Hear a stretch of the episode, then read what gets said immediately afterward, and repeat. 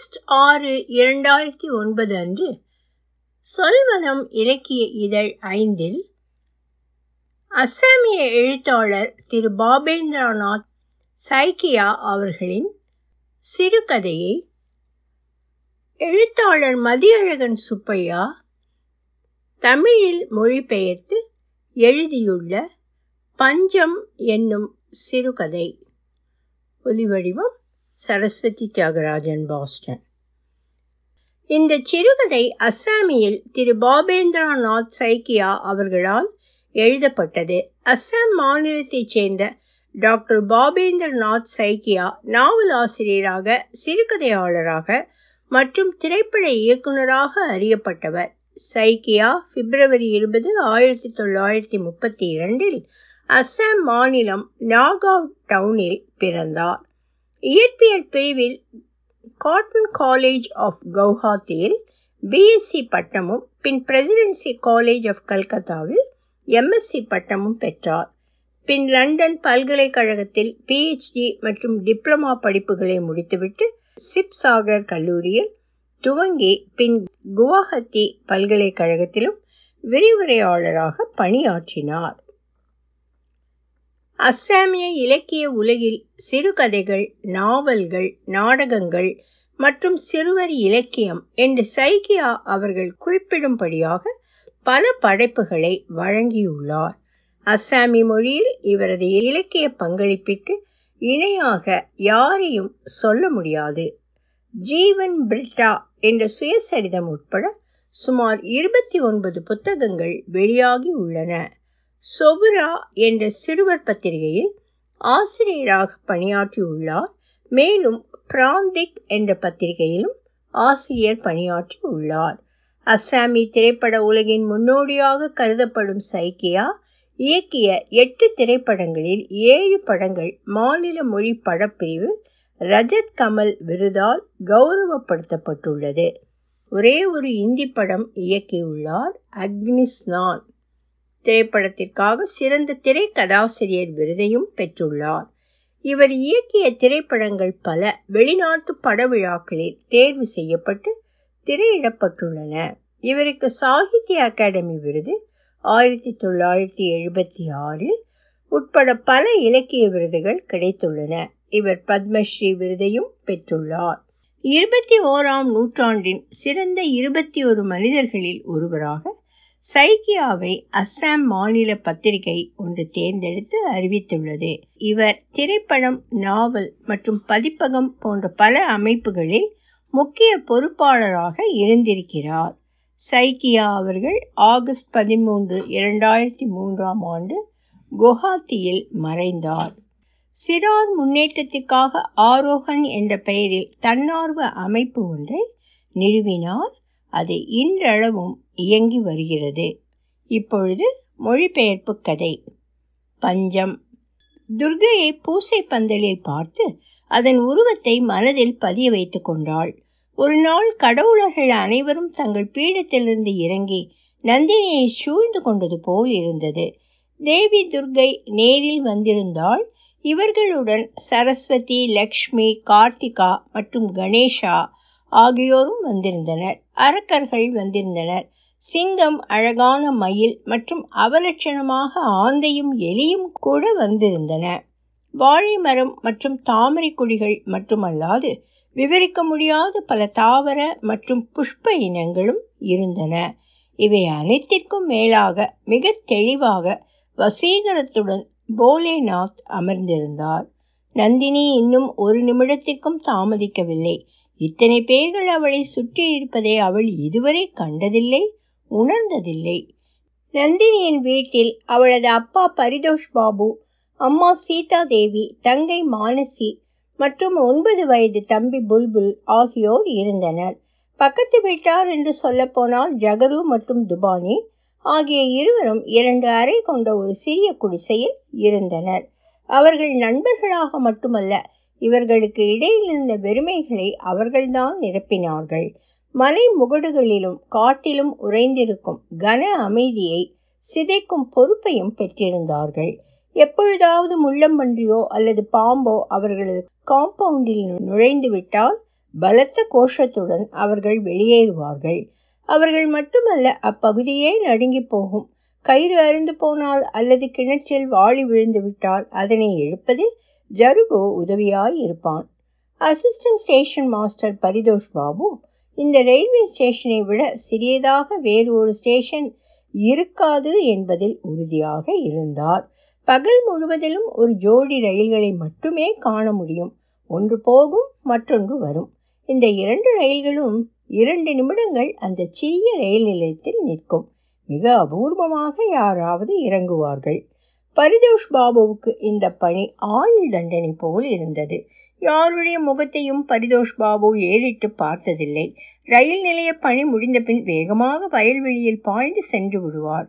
சில நேரங்களில் ஒன்றோ அல்லது இரண்டோ பயணிகள் கிழங்குகளையும் சோள தானிய மூட்டைகளையும் தாங்கியபடி ரயில் பிடிக்க வருவார்கள்.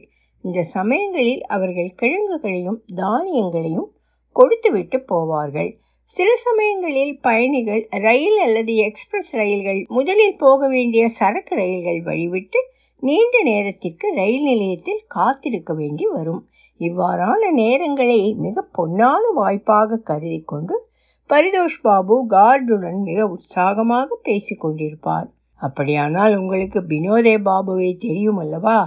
ஐயோ அவர் எத்தனை கொடுமைக்காரர்! அவருக்கு கீழ் வேலை பார்ப்பவர்கள் நரக வேதனையை அனுபவிக்க வேண்டும். அப்படியெல்லாம் வேலை பார்த்தும் பயனில்லைதான். ப்ரமோஷனை விட்டு தள்ளுங்கள். இரண்டு ஆண்டுகளுக்கு மேலாகியும் சம்பள உயர்வும் இல்லை என்று சலித்து கொண்டார். காஞ்சீராபாடாவின் தீனதயாள் பாபுவை சரக்கு ரயிலின் கார்டுக்கு தெரிந்திருந்தது. பரிதோஷ் பாபுக்கு மிகவும் வியப்பாக இருந்தது. என்ன? அப்படியானால் அவர் ரிட்டையர் ஆகிவிட்டாரா? அவருடைய தலையில் ஒரு நரைமயிர் கூட கிடையாதே. அவருடைய முப்பத்தி ரெண்டு பற்களும் இன்னும் உறுதியாக இருந்தனவே. அவர் ரிட்டையர் ஆகிவிட்டார் என்பதை யார்தான் நம்புவார்கள்? அவருக்கு மந்தைகள் போல் ஆறு பெண்கள் உண்டே. அவர்களுக்கு திருமணம் செய்து வைத்தாரா? அப்படியா? முதல் மூன்று பெண்களுக்காவது திருமணம் செய்து வைக்க முடிந்ததே? பரவாயில்லை. இதையாவது அவரால் செய்ய முடிந்ததே. இந்த உரையாடல் நீண்டு கொண்டே போனது. இடையில் நந்தினி வந்து வீட்டு தோட்டத்தில் விளைந்த வாழைப்பழங்கள் பப்பாளி பழத்தின் மெல்லிய துண்டுகள் மற்றும் தண்ணீர் கலந்த பால் ஆகியன கொண்டு வந்து கொடுத்துவிட்டு போனால் சரக்கு ரயில் கார்டு இந்த உபச்சரணைகளால் புது உற்சாகம் பெற்று அரட்டையில் முழு ஈடுபாடு காட்டினார். இப்படித்தான் நடக்கும் என்று இருக்கையில் கியான் கோஷ் அல்லது பிசிசன் செய்ததில் என்ன தவறு இருக்க போகிறது சொல்லுங்கள் என்றார். மெயில் மற்றும் எக்ஸ்பிரஸ் போவது மற்றும் வருவது என மொத்தமாய் நான்கு இருந்தும் அவற்றில் எதுவும் இந்த ரயில் நிலையத்தில் நிற்பதில்லை. இந்த ரயில்கள் இங்கிருந்து கடக்கும்போது பரிதோஷ் பாபு கொக்கியில் தொங்கவிடப்பட்டிருக்கும் சீருடை மேல் கோட்டுக்குள் புகுந்து கொள்வார். கோட்டுக்கு உள்ளே என்ன அணிந்திருக்கிறார் என்பது குறித்து எந்த அக்கறையும் இல்லை. கோட்டை மாட்டிக்கொண்டு கையில் பச்சை கொடியை வைத்துக்கொண்டு தனது அலுவலகத்தின் முன் அசையாமல் நிற்பார். மிக வேகமாக ரயில் கடந்து சென்றதும் அவரது கடமை முடிந்துவிடும். உடனே தனது வீட்டிற்கு பின்புறம் உள்ள தோட்டத்தில் மண்வெட்டியுடன் இறங்கி விடுவார் நந்தினி அல்லது புல்புல்லின் பெயரை உறக்க அழைத்து கொண்டு கொடியில் காய்த்திருந்த வெள்ளரிக்காயை பறித்தது யார்? என்று கத்துவார். தோட்டத்தில் வேலை செய்து கொண்டிருக்கையில் பரிதோஷ் பாபுவின் மனதில் பலவித கவலைகள் வந்து குடைந்து கொண்டிருக்கும். ஒருவேளை அவர் இந்த இடத்திலேயே நிரந்தரமாக தங்கும்படி ஆகிவிட்டால் என்ன செய்வது? இங்கு அருகில் பள்ளிக்கூடம் இல்லை. அதனால் தனது மற்றொரு மகள் மானசியை தனது சகோதரன் வீட்டில் தொலைவில் தங்க வைக்க வேண்டியதாக உள்ளது. அங்கு அவள் மிக சிரமத்துடன் படித்து கொண்டிருக்கிறாள். அவள் இங்கே வரும்போதெல்லாம் மனக்கஷ்டத்துடன் தனது கதையை சொல்லி அழுவாள். அங்கு சகோதரன் வீட்டில் அனைத்து வேலைகளையும் இவள்தான் செய்ய வேண்டியதாய் உள்ளதாம். வீட்டில் சித்தியும் பள்ளியில் ஆசிரியரும் திட்டி தீர்ப்பதாக தெரிவித்தாள். இந்த வருடம் போகட்டும். எனக்கு ப்ரமோஷனாவது கிடைக்க வேண்டும். என்று பரிதோஷ் பாபு தனக்குத்தானே ஆறுதல் சொல்லிக் கொள்வார். இப்படியாகவே மூன்று ஆண்டுகள் ஓடிவிட்டது. புல்புல் ஐந்து மைல் தொலைவில் பள்ளிக்கு போக வேண்டும். துபானி தனது சைக்கிளில் வைத்து கூட்டிச் செல்வார். நந்தினி வீட்டில் தான் இருப்பாள். தனது சகோதரன் வீட்டில் ஒரு வேலைக்காரியைப் போல் திட்டு வாங்கி கொண்டு படித்து கொண்டிருக்கும் மானசியை விட வீட்டில் திருமணமாகாமல் இருக்கும் தனது இந்த மகளை பற்றித்தான் அதிக கவலையாக இருக்கும். ஆனால் பரிதோஷ் பாபுவால் எதுவும் செய்ய முடியாத நிலை. சரக்கு ரயிலில் வரும் கார்டுகள் பலரிடம் பலமுறை இது குறித்து சொல்லி ஆயிற்று ஆனால் சரக்கு இறக்கிவிட்டு வரும் பெட்டிகளைப் போல் அனைவரும் வெறும் கையோடு வந்தனர். தனக்கு டிரான்ஸ்ஃபர் வேண்டுமென்று எத்தனையோ முறை கோரிக்கையும் அவை குறித்த நினைவூட்டல் கடிதமும் அனுப்பியாயிற்று. ஆனால் அவை உரிய இடத்துக்கு போய் சேர்ந்ததற்கான அறிகுறி கூட இல்லை. அவர் கடுமையான மனக்குழப்பத்தில் இருந்தார். சில சமயங்களில் தோட்ட வேலையில் நந்தினி அவருக்கு உதவ முற்படுவாள். ஆனால் அதை அவர் மறுத்து விடுவார். தனது மகள் இவ்வாறு தோட்டத்தில் வேலை பார்ப்பதை அவர் விரும்பவில்லை. கண்டிப்பாய் தடுத்து விடுவார். நந்தினிக்கு அதிக வேலை இல்லை. ஆனால் பகலில் அப்படி இப்படி ஏதாவது வேலையை அமைந்துவிடும். காலை ஏழு மணிக்கு மெயில் ஒன்று வழக்கமாக இங்கிருந்து கடந்து போனது. அது ஒரு நீண்ட ரயில். அதில் எப்பொழுதும் பயணிகள் கூட்டம் நிறைந்து இருக்கும். இரவு முழுவதும் நன்றாக ஓய்வெடுத்து பின் காலையில் கழுவி தெளிந்து இதற்கு முந்தைய ரயில் நிலையத்தில் மிகச்சிறப்பான காலை உணவை முடித்துக்கொண்டு பயணிகள் உற்சாகமான மனநிலையில் இந்த ரயில் நிலையத்தை கடப்பார்கள். பெரும்பாலானோர்கள் ஜன்னலோர இருக்கையை விட்டு கொடுக்காமல் சூரிய உதயத்தை கண்டு ரசித்தபடி பயணிப்பார்கள். இரவு முழுவதும் இருட்டில் இருந்து சலித்து போனவர்களுக்கு இது பெரும் காட்சியாக இருக்கும். இந்த ரயில் வரும் நேரத்தில் காலையில் அம்மா குளித்துவிட்டு போட்டு வைத்திருக்கும் ஈரத் துணிகளை காய போடுவதற்காக நந்தினி வெளியில் வருவது வழக்கமாய் இருந்தது அந்த குறிப்பிட்ட நேரத்தில் தோட்டத்தை சுற்றி போடப்பட்டிருக்கும் மூங்கில் வேலி தங்கம் போல் பிரகாசிக்கும். இந்த வேலிக்கு ஐம்பது கஜம் தொலைவில் ரயில் போகும். இந்த முறை கூட நந்தினியின் நீண்ட தலைமுடி அவள் பின்னால் காற்றாடி போல் படர்ந்திருந்தது. இரவில் படுக்கையில் அவள் கட்டிக்கொள்ளும் பழைய சேலை சுருக்கங்கள் ஏதுமற்ற அவளது உடலில் ஒழுங்கற்று சுற்றப்பட்டிருந்தது. அந்த ரயில் கடக்கும்போது அவளை காணாத ஜோடி கண்களே இருக்காது எனலாம். அவளை பார்ப்பவர்களில் சிலர் விதவிதமான சத்தங்களை எழுப்பினார்கள். சிலர் சைகை செய்தார்கள். சிலர் ரயிலின் வாசலில் நின்று கொண்டு அவளை நோக்கி தகாத ஜாடைகளை செய்தார்கள். அவளை பார்க்க தவறியவர்கள் விஷயம் தெரிந்ததும் திரும்பி பார்த்தார்கள். ஜன்னல் வழியாக பார்க்க முயன்றார்கள். இன்னும் சிலர் வாசல் கம்பியில் தொங்கிக் கொண்டு அவளை இன்னும் முழுமையாக காண முயன்றார்கள். ரயில் தூரமாய் போய் மறைந்ததும் தனது அம்மாவிடம் செல்வதற்கு முன் திடீரென நந்தினிக்கு தனது சேலை அலங்கோலமாக இருப்பது நினைவுக்கு வந்தது. இதையெல்லாம் அவள் ஏற்கனவே தவிர்த்து விட்டிருந்தாள். ஒருமுறை நந்தினியின் அப்பா கோபால் கஞ்சின் டெலகிராஃப் அலுவலகத்தில் பணியில் இருந்தபோது அவளது தோழி ஜஹனாரா நீ ஏன் ஓடும் ரயில் உள்ள பயணிகளைக் கண்டு வெட்கப்படுகிறாய்? உனக்கு எந்த பிரச்சனையும் இல்லாமல் வெகுவானவர்களை உன்னால் கவர முடியும் என்றால் அது மிகப்பெரிய வாய்ப்பு அல்லவா என்று சொல்லி இருக்கிறாள். ஜெகனாராவின் எண்ணங்கள் நந்தினிக்கு சரியாக படவில்லைதான். காலை ஒன்பது மணிக்கு எதிர் திசையிலிருந்து எக்ஸ்பிரஸ் ரயில் வந்தது. அப்பொழுதுக்கெல்லாம் நந்தினி குளித்து முடித்திருந்தாள். தலைவாரி இருந்தாள். துவைத்த தூய்மையான சேலை கட்டி கொண்டாள். அவள் ஈரமான துணிகளை உலர்த்த போட வெளியில் வருவதற்கும் அடுத்த ரயில் கடப்பதற்கும் சரியாக இருந்தது. அதற்குள் அவளது அம்மாவின் துணிகள் பாதி உலர்ந்து இருந்தது. அவைகளை ஓரத்தில் தள்ளிவிட்டு தனது துணிகளை போட இடம் ஏற்படுத்தி கொண்டாள். பொழுது விழுந்து வெகு நேரம் ஆகிவிட்ட காரணத்தால் இதற்கு முந்தைய நிலையங்களில் பயணிகள் சாப்பிட்டுவிட்டு வந்திருக்க வேண்டும். அவர்களின் வயிறுகள் நிறைந்து இருந்தது. அவர்கள் செய்வதற்கு எதுவுமில்லாமல் சஞ்சலத்துடன் இருந்தார்கள். இந்த நேரத்தில் சூரியன் மிகவும் பிரகாசமாக இருந்தது. பயணிகளின் கண்களும் அப்படியே காட்சியளித்தன. குளித்து புதுசான நந்தினி சூரிய ஒளியில் நனைந்தபடி நூற்றுக்கணக்கான பயணிகளின் பசித்த பார்வைகளை பார்த்தாள். மதியம் மூன்று மணி அளவில் வேலி அருகே போட்டிருந்த துணிகள் நன்றாக காய்ந்து விட்டிருந்தது. அவைகளை உள்ளே எடுத்து வருவதற்கான நேரம். இதற்கு ஒரு மணி நேரம் முன்புதான் நந்தினி தனது மதிய தூக்கத்தை முடித்து எழுந்திருந்தாள். அடுத்து தோட்ட பக்கம் கால்களை நீட்டி அமர்ந்து உப்பும் பச்சை மிளகாயும் கலந்து புளிப்பான கார்டோய் தயாரிக்க உட்கார்ந்தாள். பின் முற்றத்திற்கு வந்து காய்ந்த துணிகளை எடுத்துச் சென்றாள். அந்த நேரம் அடுத்த மெயிலின் சத்தம் கேட்டது. மீண்டும் அதே உணர்வுகள் அவளை தொற்றி கொண்டன ரயில் முன்பு வந்தது போல் நீண்ட ரயில் ஆகும் மாலை நான்கு மணி அளவில் நந்தினி ஆடை மாற்றிக்கொண்டாள் அவள் எங்கும் வெளியில் செல்வதாய் இல்லைதான். ஆனால் அந்த நாளை மகிழ்வுடன் வழி அனுப்பி வைக்க அவள் இவ்வாறு மெல்லிய அலங்காரம் செய்து கொண்டாள். இதனை ஏனோதானோ என்று செய்துவிட முடியாது அல்லவா? அவள் கோபால் கஞ்சில் இருக்கையில் தினமும் மாலை வேளையில் ஆடை மாற்றிக்கொண்டு ஜெகனாராவுடன் உலாவச் செல்வது வழக்கமாயிருந்தது.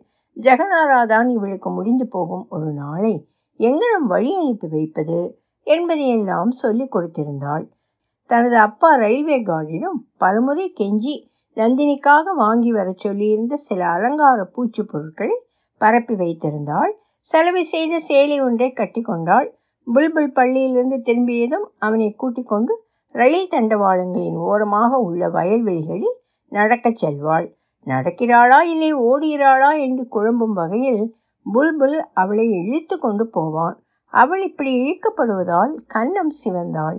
அந்த நேரம் ரயில் அங்கிருந்து கடந்தது?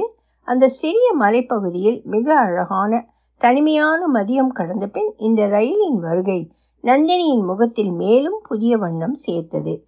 ரயிலில் இருந்த பயணிகளை கண்டு அவள் புது உற்சாகம் கொண்டாள். புல்புல் பலமுறை வெகுளித்தனமாக அக்கா அவர்கள் என்ன சொல்கிறார்கள்? என்று கேட்பான். நந்தினி தனக்குள் இருக்கும் மாறுபட்ட ஒரு சந்தோஷத்தை மறைத்து கொண்டு அவர்கள் அசிங்கமாக பேசுகிறார்கள் என்று பதிலளிப்பாள். மெதுவாக மாலை முடிந்து கொண்டிருந்தது. அம்மா சீதாதேவி பூசை செய்ய உட்காரும் நேரம் இது. தனது உடல் மற்றும் ஆத்மாவை முழுவதுமாக ஈடுபடுத்தி சங்கை எடுத்து ஊதி கேட்பாள். நந்தினியும் சுவற்றில் தொங்கவிடப்பட்டுள்ள போலோநாத்தின் படத்தின் முன் மண்டியிட்டு வணங்கினாள். நகர்ந்து வரும் துர்தேவதைகளைப் போல் அப்பகுதியை சூழ்ந்திருந்த மலைகள் காடுகள் மற்றும் வயல்வெளிகளிலிருந்து அமைதி படர்ந்து கொண்டிருந்தது. வீட்டிற்கு பின்புறம் இருக்கும் காய்கறி தோட்டத்திற்கு காட்டு பூனைகளும் சில சிறிய வகை மிருகங்களும் வந்து சேரும். துபானி அந்த பழைய பாடலையே மீண்டும் மீண்டும் உறக்க பாடிக்கொண்டிருந்தான். அந்த பாடல் காதல் மற்றும் நட்பை மையமாக கொண்ட வரிகளை உடையது. அதில் நீ ஒருவருக்கு காதலை உறுதி கொடுத்திருந்தால் அது உங்கள் இதய துடிப்பை போல் என்றும் உங்களுடன் இருக்கும். நாம் இருவரும் அந்நியர்கள் அன்பே நாம் ஏன் கவலை கொள்ள வேண்டும்? ஓ என் தோழமையே நான் என்ன செய்வேன்? எனது காதல் இன்னும் திரும்பவில்லையே என்று வரிகள் இருந்தன.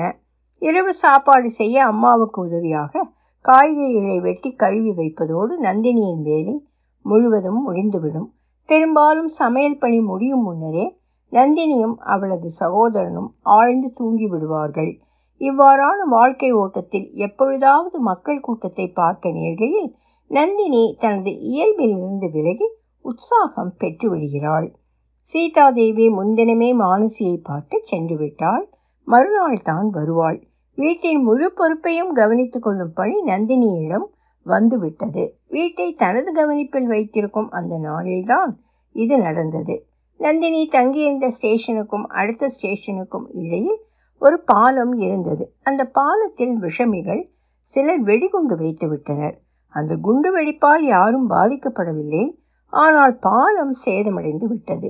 ரயில்வே முக்கிய அதிகாரி இரண்டு பெட்டிகளுடன் கூடிய அவசர ரயில் ஒன்றை எடுத்துக்கொண்டு சம்பவம் நடந்த இடத்திற்கு விசாரணைக்காகவும் சீரமைப்பு பணிகளை மேற்கொள்ளவும் வந்தார்.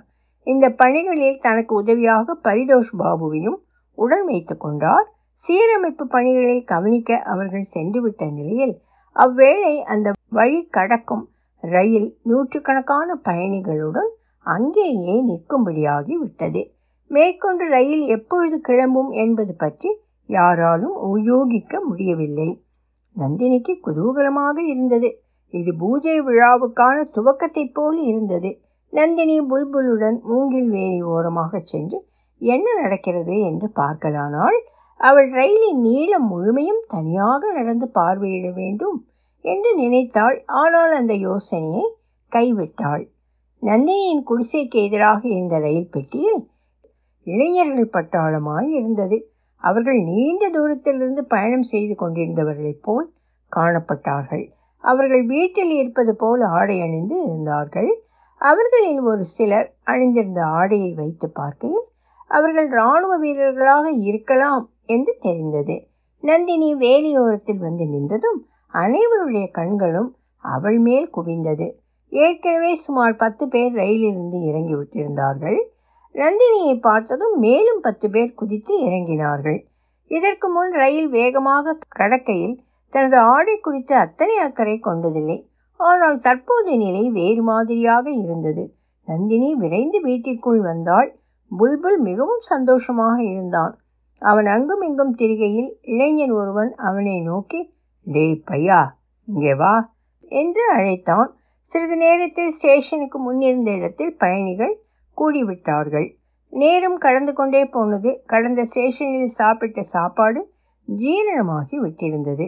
அவர்களுக்கு பசிக்க துவங்கி இருந்தது சிலருக்கு தாகம் அதிகமாகி விட்டிருந்தது. நந்தினியின் குடிசைக்கு நேர் எதிரே ரயில் பெட்டியிலிருந்து ஒருவன் புல்புலை அழைத்து அவனிடம் போய் உன் அக்காவிடம் சொல்லி. எனக்காக ஒரு கிளாஸ் தண்ணீர் வாங்கி வா என்றான். வீட்டின் சுவற்றில் இருந்த துவாரம் வழியாக புல்புல் பளிச்சென்றிருக்கும் பித்தளை கிளாஸில் தண்ணீர் கொண்டு போவதை பார்த்து கொண்டிருந்தாள். அந்த அழகான இளைஞன் நந்தினி கொடுத்து அனுப்பிய தண்ணீரை குடித்துவிட்டு கிளாஸை திருப்பி கொடுக்கையில் புல்புலிடம் எதையோ சொன்னான். அதே நேரத்தில் ஆண்கள் சிலர் புல்புலை சுற்றி வளைத்து கொண்டு அவன் குடும்பத்தை பற்றிய அனைத்து விவரங்கள் குடும்ப உறுப்பினர்கள் பற்றிய விவரம் ஆகிய குறித்து விசாரித்து கொண்டிருந்தனர். காலி கிளாஸை எடுத்துக்கொண்டு புல்புல் ஓடி வந்தான். நந்தினியிடம் கிளாஸை கொடுத்தபடி அக்கா இன்னொரு கிளாஸ் தண்ணீர் வேணுமாம். இந்த முறை நீ தண்ணீர் கொண்டு போக வேண்டுமாம். அப்படி நீ தண்ணீர் கொண்டு போய் கொடுத்தால் தண்ணீர் இன்னும் சுவையாக இருக்குமாம். அந்த ஆள் சொன்னார். என்றான் டேய் வாயை மூடு. நீ ரொம்ப கெட்டு போயிட்ட. என்று நந்தினி புல்புலை திட்டினாள். ஆனால் அவள் கோபம் கொண்டதாய் தெரியவில்லை. உடனடியாக அவளது குரல் மாறிவிட்டது. சற்று நேரத்தில் பெரும்பாலான ரயில் பயணிகளுக்கு தாகம் உண்டாகிவிட்டது. அந்த தூரத்து ரயில் நிலையத்தில் குடிதண்ணீருக்கான ஏற்பாடு இல்லை. ஆனால் அவர்களுக்கு எப்படியோ ஸ்டேஷன் மாஸ்டர் வீட்டருகில் கிணறு இருப்பது தெரிய வந்தது. முதலில் ஒருவர் இருவராக வந்து கொண்டிருந்தார்கள். பின் கூட்டம் கூட்டமாக வர துவங்கிவிட்டார்கள் முதலில் துபானி தண்ணீர் இறைத்து கொடுத்தான். அவளது கைகள் வலிக்க துவங்கியதும் நிறுத்தி கொண்டான். பின் ஜகாரு உதவி செய்தான். பின் பயணிகள் தாங்களாகவே தண்ணீர் எடுத்து குடிக்க துவங்கினார்கள். பூணூல் அணிந்த நல்ல பருத்து கொழுத்த பிராமணன் ஒருவன் தண்ணீர் எடுத்து பரிதோஷ் பாபு ஆசையுடன் பரிமாறித்து வந்த புதினா பாத்திகளின் அருகில் வைத்து குளிக்க துவங்கினான். பயணிகள் கடும் பசிக்கு உள்ளானார்கள். பயணிகளில் ஒருவன் காய்த்து விட்டதா? என்று பரிசோதிப்பது போல் வெள்ளரிக்காய்களை பறித்து தின்றான். அவனைத் தொடர்ந்து மற்றவர்களும் தோட்டத்தில் இருந்த வெள்ளரிக்காய் பப்பாளி என கிடைத்ததையெல்லாம் எடுத்து சாப்பிடத் துவங்கினார்கள். துவக்கத்தில் துபானி மற்றும் ஜகுரு இருவரும் அவர்களை தடுக்க முயன்றனர். ஆனால் பயணிகளின் வெறிச்செயல் அவர்களை அமைதியாக ஒதுங்கி விடும்படி செய்துவிட்டது. நந்தினி தன்னை வீட்டிற்குள் அடைத்து வைத்து கொண்டாள். ஆனால் துவாரத்தின் வழியாக வெளியில் நடந்து கொண்டிருக்கும் அமளி துமளிகளை பார்த்து கொண்டிருந்தாள். சில பெண்கள் தனது வீட்டை நோக்கி வருவதைக் கண்டதும் நந்தினி வெளியில் வந்தாள். அவர்கள் கிணற்றுக்கு அருகில் போகாமல் நந்தினியை நோக்கி வந்தார்கள். வீட்டில் யார் இருக்கிறார்கள் என்பதை பற்றி விசாரித்துவிட்டு குளிக்க தண்ணீர் கேட்டார்கள். அவர்களில் ஒருவர் கிணற்றடியில் நடிக்கும் கும்மாளத்தை சுட்டி காட்டி தற்போதைய தலைமுறையின் ஒழுக்கமற்ற நடவடிக்கைகளை விமர்சித்து பேசினாள். நந்தினி தங்கள் தோட்டத்தின் நிலை குறித்து வருத்தம் தெரிவித்தாள். உடனடியாக வயது முதிர்ந்த பெண் ஒருவர் தனது பொறுமையை இழந்தவளாய் எல்லோரையும் முந்திக்கொண்டு வீட்டை விட்டு வெளியில் வந்தாள். கிணற்றடிக்கு அருகில் சென்று உங்களுக்கெல்லாம் அறிவு இருக்கிறதா? உங்களுக்கு வெட்கமா இல்லை இந்த மாதிரி சூழ்நிலையில் தண்ணீர் கிடைப்பதே எத்தனை பெரிய காரியம்? போதும் என்று போகாமல் இந்த தோட்டத்தை இப்படியா சேதப்படுத்துவது? என்று கோபம் பொங்க கத்தினாள். கோபத்தில் அந்த பெண் துர்கை தேவியைப் போல் காட்சி அளித்தாள். இதனை கண்ட கும்மாள கூட்டம் கொஞ்சம் மிரண்டது. தோட்டத்திலிருந்து ஒவ்வொருவராக வெளியில் வந்தார்கள். பலரும் அவளை அந்த வீட்டின் எஜமானி என்றே நினைத்து கொண்டார்கள். வயிறு பெருத்த ஒருவன் நந்தினியை நெருங்கி தனது கையை தூக்கி அவளை ஆசீர்வதித்தது. யானி முக கடவுள் தும்பிக்கை தூக்கி ஆசீர்வதித்தது போல் இருந்தது. பின் அவனும் போய்விட்டான். கோபமான பெண் மீண்டும் கூட்டத்தை நோக்கி கத்தினாள். ஏய் உங்களைத்தான். தண்ணீர் குடித்து முடித்தாயிற்றா? கிளம்புங்கள். போய் உங்கள் பெட்டியில் உட்காருங்கள் என்றாள். பின் வீட்டருகில் வந்து நான் இங்கேயே இருக்கிறேன். இவர்கள் இத்தனை தொலைவில் இருந்தாலும் இவர்கள் நம் மக்கள். ரயில் கிளம்ப தயாராகும் வரை நான் இவளுடன் இருப்பேன். அவள் தனியாக இருக்கிறாள். கடவுள் புண்ணியத்தில் அந்த பெண்ணுக்கு எந்த தொந்தரவும் வந்துவிடக்கூடாது என்றாள். வெளியில் கத்திவிட்டு வந்த பெண் நந்தினியை பார்த்து என்னம்மா உங்க அம்மா வீட்டில் இல்லை என்றால் உனது அப்பாவை வெளியில் போக ஏன் அனுமதித்தாய்? உன்னை போல் இளம்பெண் இப்படி தனியாக இருக்கலாமா? பாய் இருந்தால் தா நான் கொஞ்சம் படுத்துக்கொள்கிறேன். எனது உடம்பெல்லாம் வலிக்கிறது. ஏய் அங்கேயே நின்று கொண்டிருக்கிறீர்கள் என்று முடித்தாள். அந்த பெண்ணுடன் இருந்த மற்ற பெண்கள் கிளம்பிவிட்டனர். வசியப்பட்டவளைப் போல நந்தினி பாயை எடுத்து வந்து விரித்து கொடுத்தாள். அப்பொழுது புல்புல் ஓடி வந்தான். அவன் நந்தினிக்காக சாக்லேட் கொண்டு வந்திருந்தான். இந்தா இது உனக்கு. அந்த ஆள் என்ன சொன்னான் தெரியுமா? புல்புல் சொல்ல துவங்கினான். நிறுத்து. நந்தினி அவன் பேச்சை சட்டீரென துண்டித்தாள். அதே சமயத்தில் அவளது கன்னத்தில் சிவப்பேறியது. வயது முதிர்ந்த அந்த பெண் தன்னை சௌகரியமாக சாய்த்து கொண்டாள். இப்பொழுதுதான் நிம்மதியாக இருக்கிறது. வெளியில் இவ்வளவு நேரம் நடந்து கொண்டிருந்த கூச்சலையும் கும்மாளத்தையும் அடக்கிவிட்டேன் பார்த்தாயா? என்று அவள் பெருமைப்பட்டு கொண்டாள். மேலும் நந்தினியிடம் தனது இலக்கு பற்றியும் எதிர்கால திட்டம் பற்றியும் சொல்ல துவங்கினாள். பெண்கள் சிலர் இணைந்து செய்து வரும் சமூக சேவை அமைப்பு ஒன்றின் தலைவியாக இருக்கிறாளாம். தனது அமைப்பிற்கான உறுப்பினர்களை அவள்தான் தேர்வு செய்தாளாம். அவர்கள் அனைவரும் சிறந்த குணங்களை உடையவர்களாம். பெண்களின் முன்னேற்றத்திற்காக உழைத்து வருகிறாளாம்.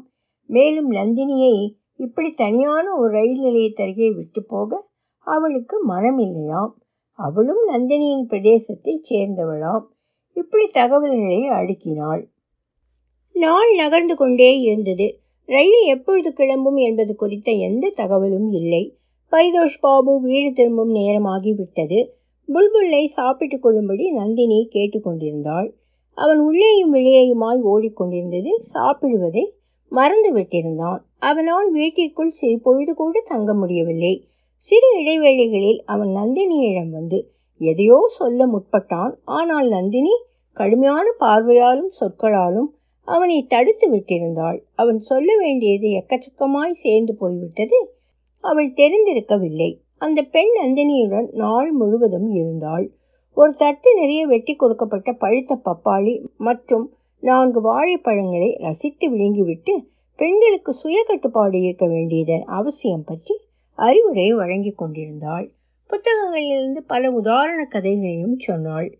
பழங்களின் தித்திப்பு மற்றும் சுவை குறித்து அவள் சொல்ல மறந்துவிட்டிருந்தாள் சமையலறையில் நந்தினி மேலும் இரண்டு பப்பாளி பழங்களை வைத்திருந்தாள். அதில் பெரிதானதை தேர்வு செய்து அவள் எடுத்துச் செல்ல கொடுத்தாள். அந்த பெண் முதலில் மெல்லிய குரலில் மறுத்தாள். பின் வாங்கி கொண்டாள். மேலும் நந்தினியை சிறந்த பெண் என்று புகழ்ந்து பேசினாள். சூரியன் மறைவதற்கிருந்தது. நந்தினியால் பகலில் சாப்பிட இயலவில்லை. அவளைப் போலவே ரயிலில் வந்த பலரும் சாப்பிடாமலேயே இருந்தது. அவளுக்கு வருத்தமாக இருந்தது. தனது வீட்டின் மூலையில் மற்றும் கூரை பகுதியில் லேசாக இருள் படர்ந்தது கண்டு அவளுக்கு லேசான அச்சம் பரவியது. சில ஆண்கள் கூடி கைகளை தட்டி பாட்டு பாடிக்கொண்டிருப்பது காதில் விழுந்தது. அவர்கள் நான் என் இதயத்தை கொடுத்தேன். அதற்கு பதிலாக வலியைத்தான் பெற்றேன். என்று பாடிக்கொண்டிருந்தார்கள். புல்புல் அந்த ஆண்களின் கூட்டத்துடன் தான் இருக்க வேண்டும் என்று அவளுக்கு பட்டது. திடீரென அந்த செய்தி வந்தது. ஆமாம் ரயில் புறப்பட தயாராகி விட்டது. பெண்கள் குழுவிலிருந்து இரண்டு பேர் வந்து இந்த பெண்மணியிடம் தகவல் தெரிவித்து சென்றார்கள். அந்த பெண்மணி போகும் முன் நந்தினியை கட்டிப்பிடித்து நெற்றியில் முத்தம் பதித்தாள். நந்தினி தன் உடலில் ஒருவித நடுக்கத்தை உணர்ந்தாள். சிறிது நேரத்தில் இரண்டு பெட்டிகள் கொண்ட மீட்பு பணிக்கான ரயில் வந்தது. பரிதோஷ் பாபு அதிலிருந்து இறங்கினார். அதன் பின் இதுவரை காத்து கிடந்த ரயில் புது உற்சாகத்துடன் அலறிக்கொண்டு கிளம்பியது. அந்த அரையுருள் பொழுதில் நந்தினி வேலியோரத்தில் நின்று ரயில் கிளம்பி போவதை பார்த்து கொண்டிருந்தாள்.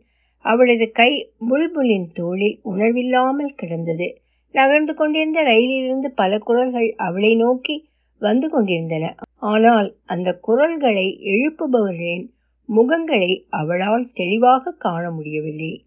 அதன்பின் உண்டான அமைதி பீதியை ஏற்படுத்தியது. இன்று தூபானி பாடவும் இல்லை. பரிதோஷ் பாபு இன்று சீக்கிரமாகவே இரவு சாப்பாட்டை முடித்து கொண்டார். களைப்புடனும் கவலையுடனும் தனது காய்கறி தோட்டத்தில் டார்ச் வெளிச்சத்தில் சோதனையிட்டார். நந்தினி படுக்கையில் படுத்துக்கொண்டால் புல்புலை தன் பக்கம் இழுத்துக்கொண்டு ஹே சொல்லுடா. அந்த ஆள் என்ன சொன்னான்? தயவு செய்து சொல்லுடா.